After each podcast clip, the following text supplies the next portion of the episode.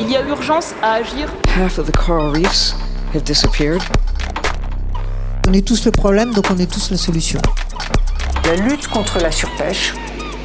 The next 10 years may be the most important. No ocean, no life support system. Je pense qu'on a besoin de ce merveilleux, de retisser des liens avec.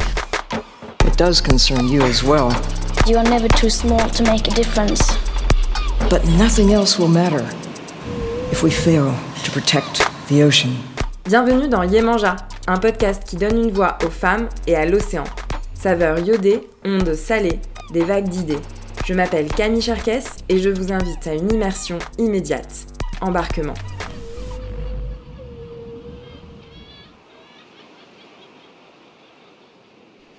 C'était il y a plus d'un an déjà. C'était la vie d'avant Covid. Guigone Camus, anthropologue spécialiste des îles Kiribati dans le Pacifique, a été la première invitée du podcast Yemanja, la première à me faire confiance pour ce nouveau projet inconnu, et je l'en remercie. J'ai retrouvé Guigone à la médiathèque du musée du Quai Branly Jacques Chirac à Paris, en février 2020. Elle m'avait proposé ce lieu solennel, un lieu de savoir, de recherche et d'exploration des autres et de nous-mêmes. Et quand nous avons commencé à échanger, entouré de livres et d'œuvres sur les peuples et l'art en Océanie, ce lieu a pris tout son sens. Aussi parce qu'elle s'y sentait sûrement un peu chez elle, après y avoir travaillé. La première fois que j'avais entendu Guigone, c'était en novembre 2019, au siège de l'UNESCO, à un événement sur la décennie des sciences de la mer. Son discours m'avait marqué parce qu'il se démarquait, par sa grande humanité, ses mots touchants et ses alertes poignantes. Ce sont ensuite ces textes qui ont retenu mon attention, comme un article où elle écrit que le fait de posséder une terre dans les territoires ultramarins français, c'est construire une identité, un repère, une cohésion sociale qui sont mis en danger par l'érosion du littoral. Je la cite Céder de la terre face à la mer qui monte, c'est voir un pan de sa culture s'éroder, c'est se perdre soi-même. Pour la première fois, le rapport spécial sur l'océan du GIEC, le groupe d'experts sur le changement climatique, a reconnu l'importance des valeurs sociales et culturelles liées à la mer. Dans cet article, Guigone nous explique que le rapport reconnaît aussi pour la première fois les inégalités de genre dans l'accès aux informations sur les risques liés à la montée de la mer. En somme, les femmes sont plus vulnérables face aux dangers, tsunamis, inondations, tempêtes, parce que le savoir climatique et les données météorologiques relèvent du domaine masculin. Pour anticiper et se protéger, les femmes sont alors démunies. Selon les Nations Unies, dans la culture traditionnelle de Kiribati, les femmes sont subordonnées aux hommes. Il existe de fortes inégalités entre les sexes dans tous les aspects de la vie. La participation des femmes à la vie politique est aussi limitée. Seulement quatre femmes sont membres du Parlement national. Et plus de deux femmes sur trois déclarent avoir été victimes d'actes de violence sexistes. Mais les femmes sont aussi les gardiennes des mythologies locales, les passeuses de savoir, les divinités liées à l'eau, les véhicules de la transmission aux futures générations, du soin donné à la terre et à la mer. Dans un autre article, Guigone raconte Au commencement était une roche close, semi-sphérique, sur le sommet de laquelle déambulait un ancêtre araignée du nom de Nareo, doué de forces magiques considérables. Après un temps indéfini passé à réfléchir au rythme d'allées et venues vers les quatre points cardinaux, il entreprit de briser cette matrice du monde afin d'en extraire deux principes vitaux, le sable et l'humide. Du mélange de ces deux matières dans le creux de sa main gauche émergea alors Nahareo le second, investi de toutes les connaissances et de toutes les sciences.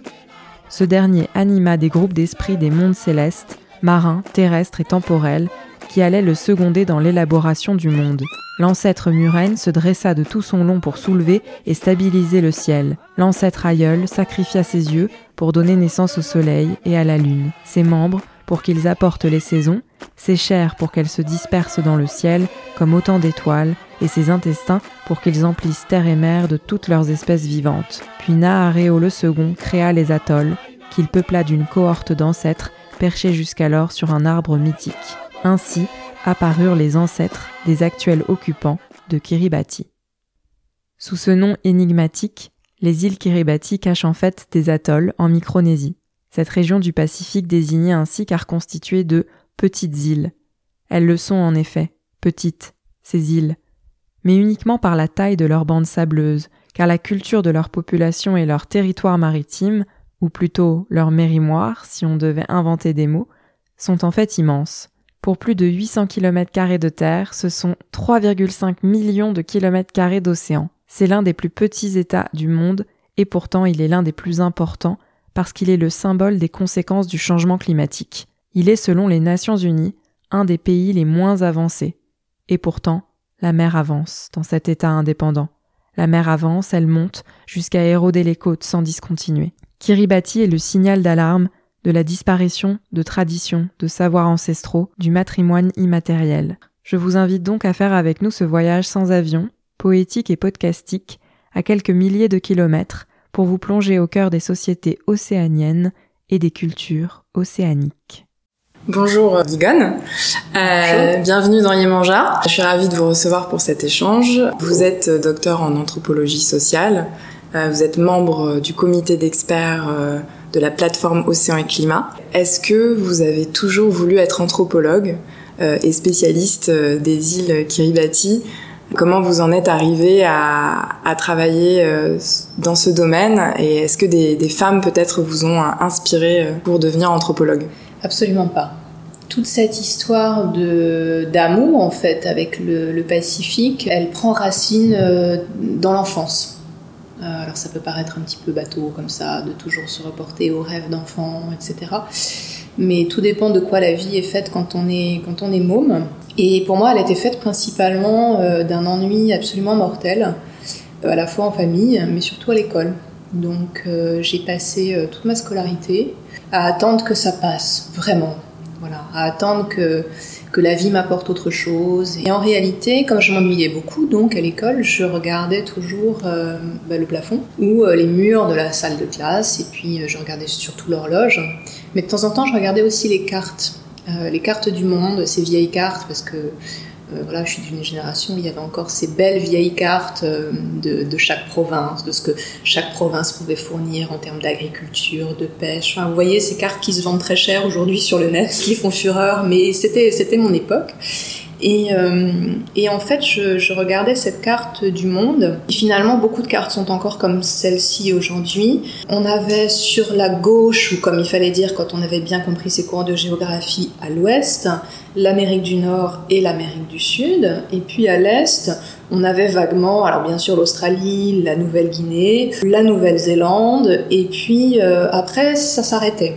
Donc c'était vraiment les deux limites gauche et droite de la, carte sur le mur qui correspondaient a priori à l'extrême ouest et à l'extrême est euh, d'un point de vue européen-centré, puisque l'Europe était, au centre de, ces cartes. Alors j'écoutais pas grand-chose à l'école, mais j'avais quand même retenu que la Terre est pas plate. Donc je me disais, euh, c'est complètement absurde d'avoir des cartes plates dans les, dans les écoles, sur les murs, pour recréer le la surface, la forme sphérique de la Terre, il me faudrait prendre cette carte et la plier pour euh, recréer cette rotondité dont j'avais bien retenu qu'elle était quand même un principe, euh, enfin une réalité euh, scientifiquement prouvée.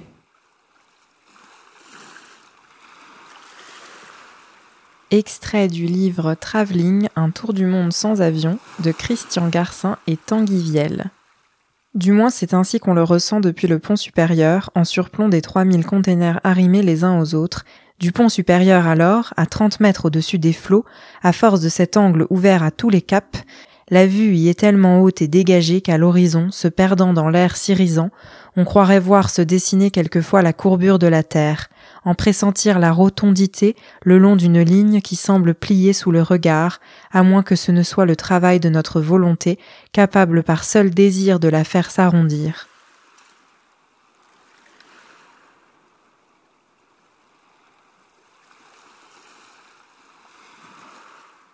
Et donc je me disais, il faudrait courber cette carte et faire se rejoindre les deux bouts, la gauche, la droite, l'ouest et l'est. Et enfin, je me disais, mais qu'est-ce qu'il peut bien y avoir à la jonction de ces deux bords? C'est plus de 25 ans après que j'ai réalisé que je travaillais exactement à la jonction de ces deux bords, dans cet espace que j'imaginais pas complètement vide, mais pleine d'un merveilleux qui surtout m'amènerait dans un lointain qui m'écarterait de l'école, de la famille et de tout ce que je pouvais connaître. Et ce souvenir d'enfance, il m'est revenu, mais 12 ou 13 ans après que j'ai commencé à travailler sur le Pacifique. J'étais absolument pas consciente du fait de retrouver cette interrogation sur euh, c'est quoi l'autre bout du monde? En quelque sorte, c'est quoi l'opposé du méridien de Greenwich? C'est le 181e euh, méridien qui correspond euh, aux îles de la ligne qui font aujourd'hui partie de, Kiribati. Lewis Carroll n'en est pas à son coup d'essai. Il mérite certainement d'être inscrit au panthéon des cartographes, puisqu'il imagine ici sa deuxième carte à la fois parfaite et inutilisable. C'est la carte que se procure l'homme à la cloche pour son expédition, une carte de l'océan, entièrement blanche, qui suscite l'enthousiasme de son équipage. Et les marins, ravis, trouvèrent que c'était une carte qu'enfin ils pouvaient tous comprendre. De ce vieux Mercator, à quoi bon pôle Nord, tropique, équateur, zone et méridien, tonnait l'homme à la cloche, et chacun de répondre, ce sont conventions qui ne riment à rien. Quel rébut que ces cartes, avec tous ces caps et ces îles. Remercions le capitaine de nous avoir à nous acheté la meilleure, qui est parfaitement et absolument vierge. Œuvre de Lewis Carroll, citée dans un article de Gilles Palski. Ce, point d'ailleurs, ce point d'extrême, ce point d'altérité, qui est en fait le cœur de l'anthropologie, en fait, qui est devenu ma discipline, mais là, que j'ai absolument pas choisi euh, consciemment. Je me suis jamais dit, je vais suivre les pas d'un tel ou d'une telle pour devenir anthropologue. Non, non, c'est vraiment un choix euh, proprement inconscient mais qui ensuite s'est matérialisé, qui est dans des choix purement académiques, et puis dans des rencontres aussi avec des chercheurs qui ont été très importants pour moi. Je pense en particulier à un anthropologue qui a été Jean-Paul Latouche, euh, qui travaillait à Kiribati et qui m'a transmis vraiment son, amour pour euh, ce petit peuple de l'eau, comme il aime dire de temps en temps. Donc j'ai fait mon cursus à l'école du Louvre. Donc cette formation en histoire de l'art, elle a été très importante. Et on avait une obligation qui était de se spécialiser dans un ou plusieurs arts dès le départ, dès la première année. Et j'ai choisi les arts du Pacifique parce que je me souviens très bien avoir ouvert le Citadel Masno, qui était à l'époque euh, toujours même la référence en termes de banque de données, euh, d'images euh, pour, pour les, les, arts. Et je me souviendrai toujours avoir hésité entre l'Amérique du Sud et l'Océanie et le Pacifique. Et quand j'ai ouvert ce Masno, j'ai vu des masques euh, de Nouvelle-Bretagne et des sculptures euh, de Nouvelle-Guinée, de Papouasie-Nouvelle-Guinée plus exactement, et je me suis dit, je ne comprends pas ces formes, elles ne sont ni vraiment humaines, ni vraiment animales, ni vraiment euh, végétales, comparées aux autres arts extra-européens, et je me suis dit, si je ne comprends pas, il faut que j'aille y voir de plus près. L'artiste Kaetaeta Watson explique. L'armure des Kiribati ne parle pas seulement de guerre, elle parle également de matériaux. Elle est faite avec les cocotiers, et si ces arbres ne sont plus là, ou ne portent plus de fruits, nous ne pourrons plus utiliser de cordes en fibres de noix de coco. Nos compétences traditionnelles sont et seront affectées par le réchauffement climatique, car les gens de Kiribati utilisent les matériaux fournis par l'environnement dans lequel ils vivent. Si ce n'est plus là, ils ne pourront plus faire ces choses. Si les Kiribati doivent être déplacés dans un autre pays à cause du changement climatique, la culture des Kiribati pourrait disparaître. Cité dans un article d'Alice Bernadac de l'association Kazoar. Pour vous, quel lien existe entre femmes et océan? L'océan, le rapport du GIEC l'a montré, il est vulnérable, en tout cas il est vulnérabilisé. Euh, l'océan, c'est la plus grosse matrice euh, sur Terre de la vie, et notamment de la naissance de la vie. Et en même temps, l'océan, c'est une puissance, une force, une capacité d'adaptation euh, absolument extraordinaire. sans doute la capacité d'adaptation naturelle la plus importante sur Terre. Voilà, donc les femmes, elles sont plutôt vulnérables, en tout cas vulnérabilisées par les sociétés, par des contraintes, euh, par euh, des vieux réflexes euh, culturels. les femmes, elles sont des matrices, des matrices de la vie. elles sont aussi des matrices de la science. Et puis, comme l'océan, elles ont beau être menacées, elles ont beau être vulnérabilisées, elles ont une force incroyable, je crois, et de plus en plus. Donc, donc cette ambivalence, euh, et cette sensibilité, cette réactivité, elle est peut-être commune en fait euh, aux femmes et aux océans. D'être à la fois fragile et en même temps d'avoir la puissance de réagir quand il faut et de, de protéger. Alors, euh, je ne sais pas si c'est de l'ordre de l'instinct, en tout cas l'océan il, nous protège en, absorbant euh, le, le, CO2 et, et, la chaleur. Donc les femmes, elles nous protègent euh, de la norme masculine. Extrait du roman Paradis avant liquidation de Julien Blangras. Ça ressemble à n'importe quelle université, avec des étudiants cosmopolites attablés à la cantine, devant leur ordinateur. Le campus est humide et luxuriant. Il est vallonné, ce qui indique que nous ne sommes pas au Kiribati. Avant d'arriver à Tarawa, j'ai fait un crochet par Suva, la capitale des Fidji. Le campus n'est pas très fréquenté ce jour-là, on est en pleine semaine de vacances. Je furette en quête d'étudiants Kiribati.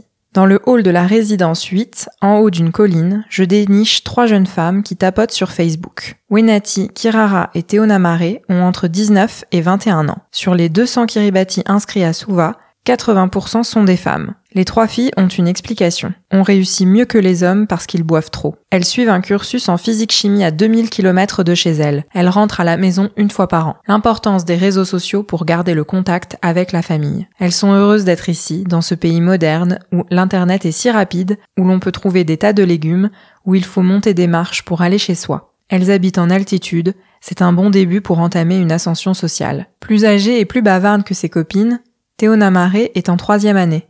À son retour, elle aimerait travailler pour le gouvernement, dans le domaine de l'environnement. Elle a peur du changement climatique. Je vois les températures qui montent et les puits qui se salinisent.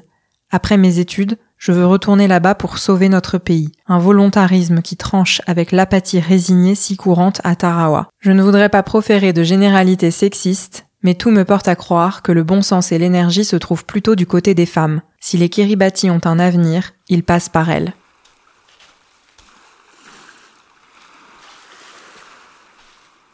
Est-ce que vous pouvez nous dire euh, un peu quelle est la place euh, de la femme dans les sciences sociales ou en tout cas euh, dans le monde de la recherche? Alors j'ai eu l'occasion de discuter de ça avec des collègues ou j'ai eu l'occasion d'évoquer ça assez récemment lors de la journée des, filles, des femmes et, et de la science où on m'a posé ce même type de questions que finalement je ne m'étais jamais posée.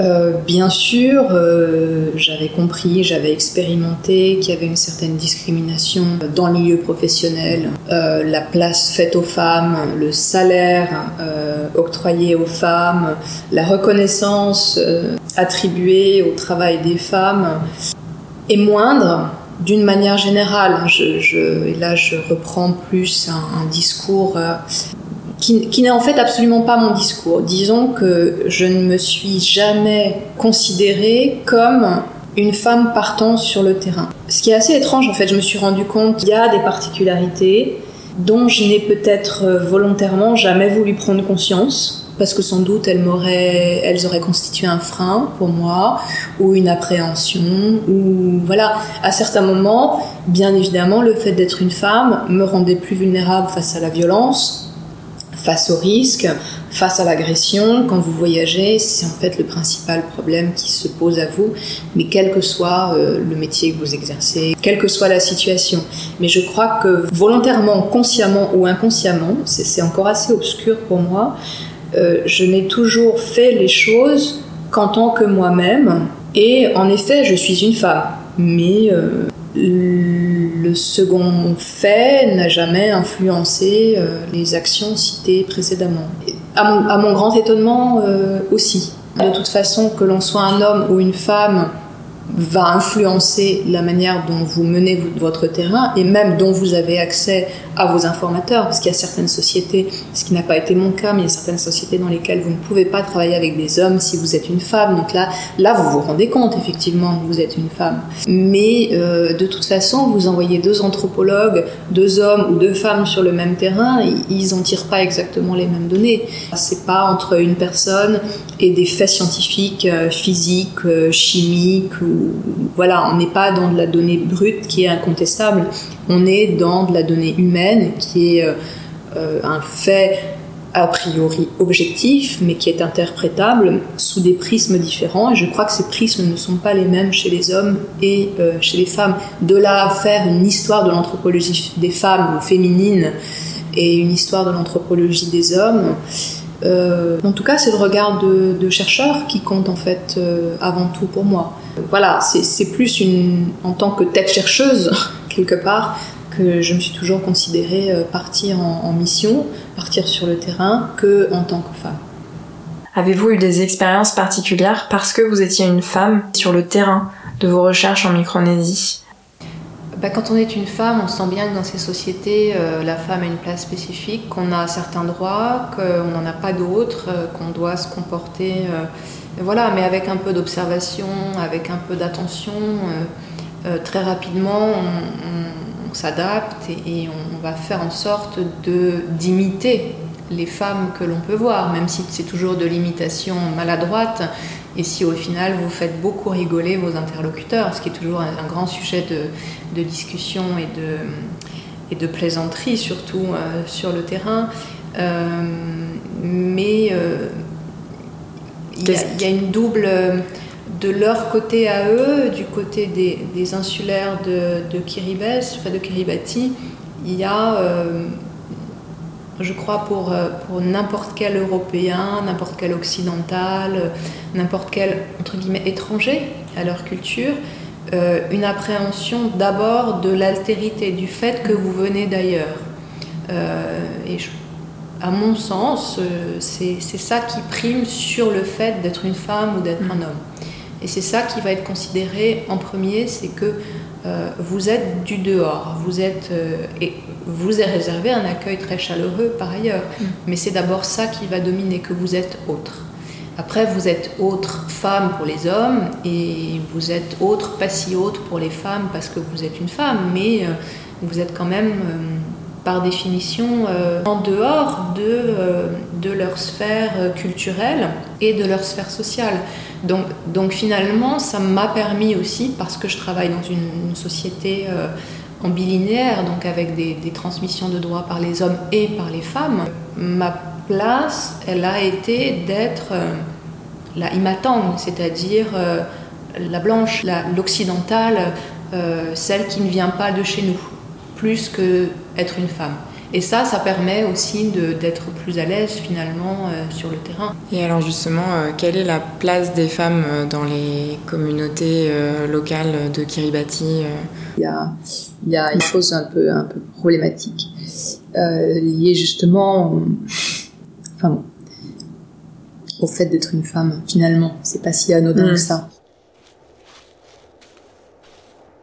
Le poème qui suit est extrait du discours prononcé par Cathy Jetnil Kijiner, une poétesse des îles Marshall qui s'est rendue en 2014 au sommet sur le climat des Nations Unies à New York. La traduction est issue du média Lops avec rue 89. Ma chère Matafele Peinam, tu es un soleil levant de sept mois, au sourire tout en gencive, chauve comme un œuf et chauve comme le Bouddha. Tu as le tonnerre dans les jambes, les éclairs dans tes cris, tu adores tellement les bananes et être dans mes bras, et quand nous marchons toutes les deux au matin le long du lagon. Ma chère Matafele Peinam, il faut que je te parle de ce lagon, de ce lagon lucide et tranquille qui paraissent sous le soleil levant. Il est des hommes qui disent qu'un jour ce lagon viendra te dévorer. Ils disent qu'il rongera la plage, viendra mâcher les racines de nos arbres à pain, engloutira les digues l'une après l'autre, et finira par broyer les eaux en miettes de ton île bien-aimée. Ils disent que toi, ta fille et ta petite fille aussi, vous errerez sans racine, avec un passeport comme seule maison. Ma chère Matafele Peinam, ne pleure pas. Maman te promet que personne ne viendra te dévorer, que nulle entreprise massive ne s'avancera en requin dans les eaux politiciennes, qu'il n'y aura pas de négociations secrètes, pas d'entreprise pour imposer leurs lois avec leur absence de morale, que nulle bureaucratie aveugle ne poussera cette mer océan par-dessus bord. Personne ne se noiera, mon bébé, Personne ne partira, personne ne perdra sa terre natale, personne ne deviendra un réfugié climatique, ou devrais-je dire personne d'autre. Aux habitants des îles Carteret de la Papouasie et la Nouvelle-Guinée, et aux habitants des îles Taro des Fidji, je profite de ce moment pour vous faire nos excuses. Et nous n'accepterons plus rien, parce que mon bébé, nous allons nous battre, ta maman, ton papa, papy, mamie, ton pays et ton président aussi. Nous allons tous nous battre. Et bien que certains, dans leur tour d'ivoire, font comme si nous n'existions pas. Comme si les îles Marshall, Tuvalu, Kiribati, les Maldives, le typhon Haiyan aux Philippines, les inondations au Pakistan, en Algérie, en Colombie, tous les ouragans, les tremblements de terre, les rats de marée n'existaient pas. Malgré cela, il en est d'autres qui nous voient, les mains tendues, les poings levés, les banderoles déployées, les mégaphones résonnants. Et nous sommes les canoës qui bloquent les charbonniers, nous sommes le rayonnement des fermes solaires, nous sommes le sol riche et sain du fermier d'antan, nous sommes les pétitions qui naissent dans les mains d'adolescents, nous sommes les familles qui pédalent, recyclent, réutilisent, les ingénieurs qui rêvent, conçoivent, construisent, les artistes qui peignent, dansent, écrivent. Nous faisons passer le mot, et ils sont des milliers dans la rue à défiler avec leurs panneaux main dans la main, réclamant le changement maintenant. Ils marchent pour toi, mon bébé, ils marchent pour nous, car nous méritons mieux que de simplement survivre, nous méritons de vaincre. Cher Matafele Peinam, tes yeux sont lourds sous le poids du sommeil, donc ferme-les bien, mon bébé, et dors en paix, car nous ne te laisserons pas tomber, tu verras.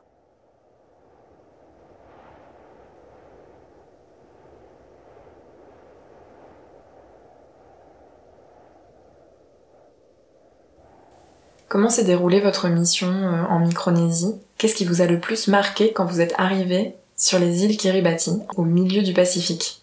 Ah oui, bah on se dit que ça n'avait absolument euh, rien à voir avec ce qu'on s'imaginait quand on était enfant, et que la réalité euh, ne correspond pas à l'imaginaire, bien évidemment, on le sait, mais encore faut-il en, prendre réellement conscience quand on arrive sur le terrain, et que la réalité dépasse la fiction, et que euh, cette altérité profondément radicale que j'ai découverte chez les insulaires de, Kiribati, mais qui n'est pas quelque chose euh, dû au fait d'une rencontre euh, purement, simplement entre culture occidentale et, culture de Kiribati, parce que j'ai des amis qui sont activistes pour la sauvegarde de l'environnement, ou qui sont des, du milieu académique dans le Pacifique, qui sont eux-mêmes océaniens et qui avouent que euh, dans le Pacifique, la seule société vraiment qui ne comprenne pas, c'est celle de Kiribati.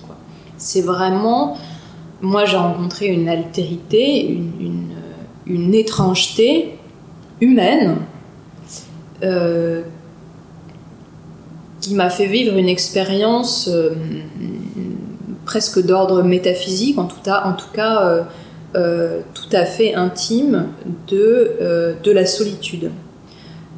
puisque les, repères culturels, les repères linguistiques, tout ce à quoi finalement, tout ce qu'on laisse derrière soi parce qu'on est anthropologue, ce qui m'a absolument fasciné, c'est que je, je, ne trouvais pas de point d'accroche avec mes interlocuteurs ou mes interlocutrices. C'est-à-dire qu'à chaque instant où je me disais euh, oui, euh, on me comprend, euh, finalement, ou, ou, au moment où je m'identifiais à quelqu'un, où je pensais que quelqu'un s'identifiait à moi, vous savez, enfin vous ne savez peut-être pas, mais tous ces moments auxquels les anthropologues s'attachent, qui sont purement des fictions, mais parce qu'on a besoin d'être rassuré face, face à l'altérité et face à, face à l'étrangeté euh, permanente que nous procure ce, décalage par rapport à notre propre société, je trouvais aucun point d'accroche, aucune identification possible, ou à chaque fois que ça m'arrivait, ou que j'en avais l'impression, alors que c'était totalement illusoire, euh, ça m'échappait. C'est-à-dire que j'ai été confrontée à, à l'autre qui est tellement autre que euh, vous êtes obligé de vous confronter encore plus violemment à vous-même. Mais après, c'est le principe de l'anthropologie. Mais euh, cette expérience-là, pour moi, elle a été euh, euh, très importante, elle a été très forte et, elle a eu un moment qui aurait, eu, qui aurait pu être un moment de rupture. Parce qu'on le dit jamais, mais ces expériences d'anthropologue, elles nous mènent à un moment donné potentiellement à la déconnexion, voire à la folie. Je pense profondément euh, que, enfin, en tout cas pour moi ça a été le cas et je pense que, que on ne le dit pas, mais euh, je crois que c'est Jeanne Favre-Sada qui, qui, parle de ses expériences euh, de, de, la magie, de la sorcellerie et elle parle pas de ça comme ça, mais elle, évoque à un moment donné un point de bascule possible de l'autre côté. Voilà. Et cet autre côté, il, peut être, euh, bah oui, je voudrais devenir comme l'autre, ou je voudrais vivre comme les gens que j'étudie. Euh, en gros, euh, going native, devenir indigène, ce qui a été une des problématiques de, notre discipline. C'est un métier qui peut rendre fou, à mon avis. Ou en tout cas qui vous ramène à votre propre folie et qui, à un moment donné, vous force à faire un choix. Euh, soit vous basculez dans, une, déconnexion, soit, euh, soit vous revenez à la science et effectivement euh, vous vivez cette expérience profondément blessante pour toutes les certitudes qu'on peut avoir. Il faut du temps entre le moment où on revient et le moment où on écrit. C'est, on est complètement, enfin moi en tout cas, je suis complètement bloquée, je suis complètement euh, on n'est nulle part, on n'est ni là-bas, euh, ni, euh, ni ici, et on est tout le temps en train de faire le deuil de quelque chose qu'on a laissé derrière soi et, qu'on retrouve devant et, avec lequel on n'arrive pas à faire. Donc on est en permanence déraciné, mais là je reviens à ce que je disais tout à l'heure, dès l'enfance je ne me sentais pas à ma place. Donc il y avait une forme de déracinement par rapport à ma propre culture, qui est quelque chose aussi que j'ai voulu expérimenter vraiment à l'extrême et qui m'a permis de me déraciner chez les autres et pour mieux m'enraciner euh, dans, dans, je sais pas, dans une structure euh, dans, une solidité euh, psychique et, et scientifique qui me permet d'être en paix un petit peu avec, mes choix, avec mes refus et avec, moi-même en fait. Non, non, c'est très égocentré. Ça peut être très égocentré et ça peut être euh, très intéressant aussi pour soi d'être anthropologue, en dehors d'étudier les autres et de, faire passer des savoirs sur les autres. C'est euh, euh, proprement égoïste en fait. Je crois qu'on peut le dire, enfin, enfin je, je, généralise absolument pas, mais au travers de l'autre, il y, a quand même une quête de soi-même.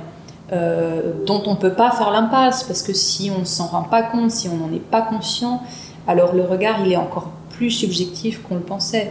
Il faut admettre cette part de culpabilité, je dirais, où il faut euh, avouer euh, cette, part d'égoïsme et de, de, quête euh, profondément métaphysique de soi-même grâce à l'autre, en fait. Et en fait, on lui doit ça aussi. En plus de, lui devoir sa thèse, de lui devoir ses résultats scientifiques, qu'on va transformer, qu'on va formaliser, qu'on va écrire, certes, dans des belles publications avec des, mots appropriés, reconnus par le, domaine, etc. Mais on leur doit nos travaux et on leur doit euh, ces, expériences extrêmes, psychiques, qui nous permettent euh, une, profonde transformation euh, de, nous-mêmes. Donc moi j'ai une double dette, au moins une double dette vis-à-vis de, des insulaires de, Kiribati que j'ai que j'ai. J'ai une double dette vis-à-vis de ma famille qui, m'a mise qui m'a confrontée à des, ouais, à, des interrogations sur l'humain qu'il est impossible de mener euh, si on ne part pas, si on ne se quitte pas soi-même.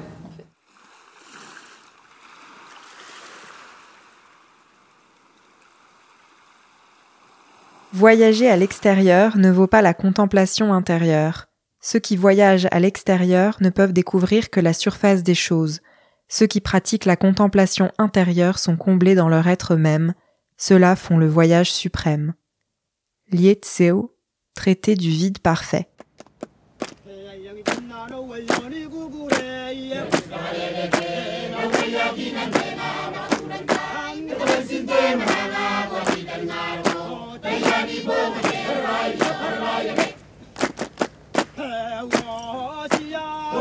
Devi, ah.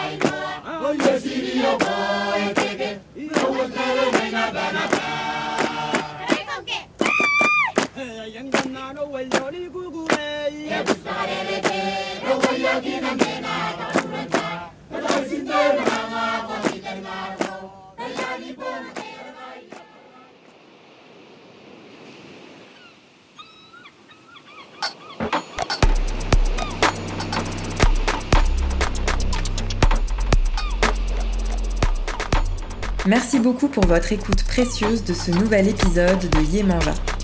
N'hésitez pas à vous abonner, commenter et partager. Si cet épisode vous a plu, donnez-lui 5 étoiles de mer. Yemanja, un podcast conçu par Camille Cherkes avec un générique créé par Lucas Leroy. Bon vent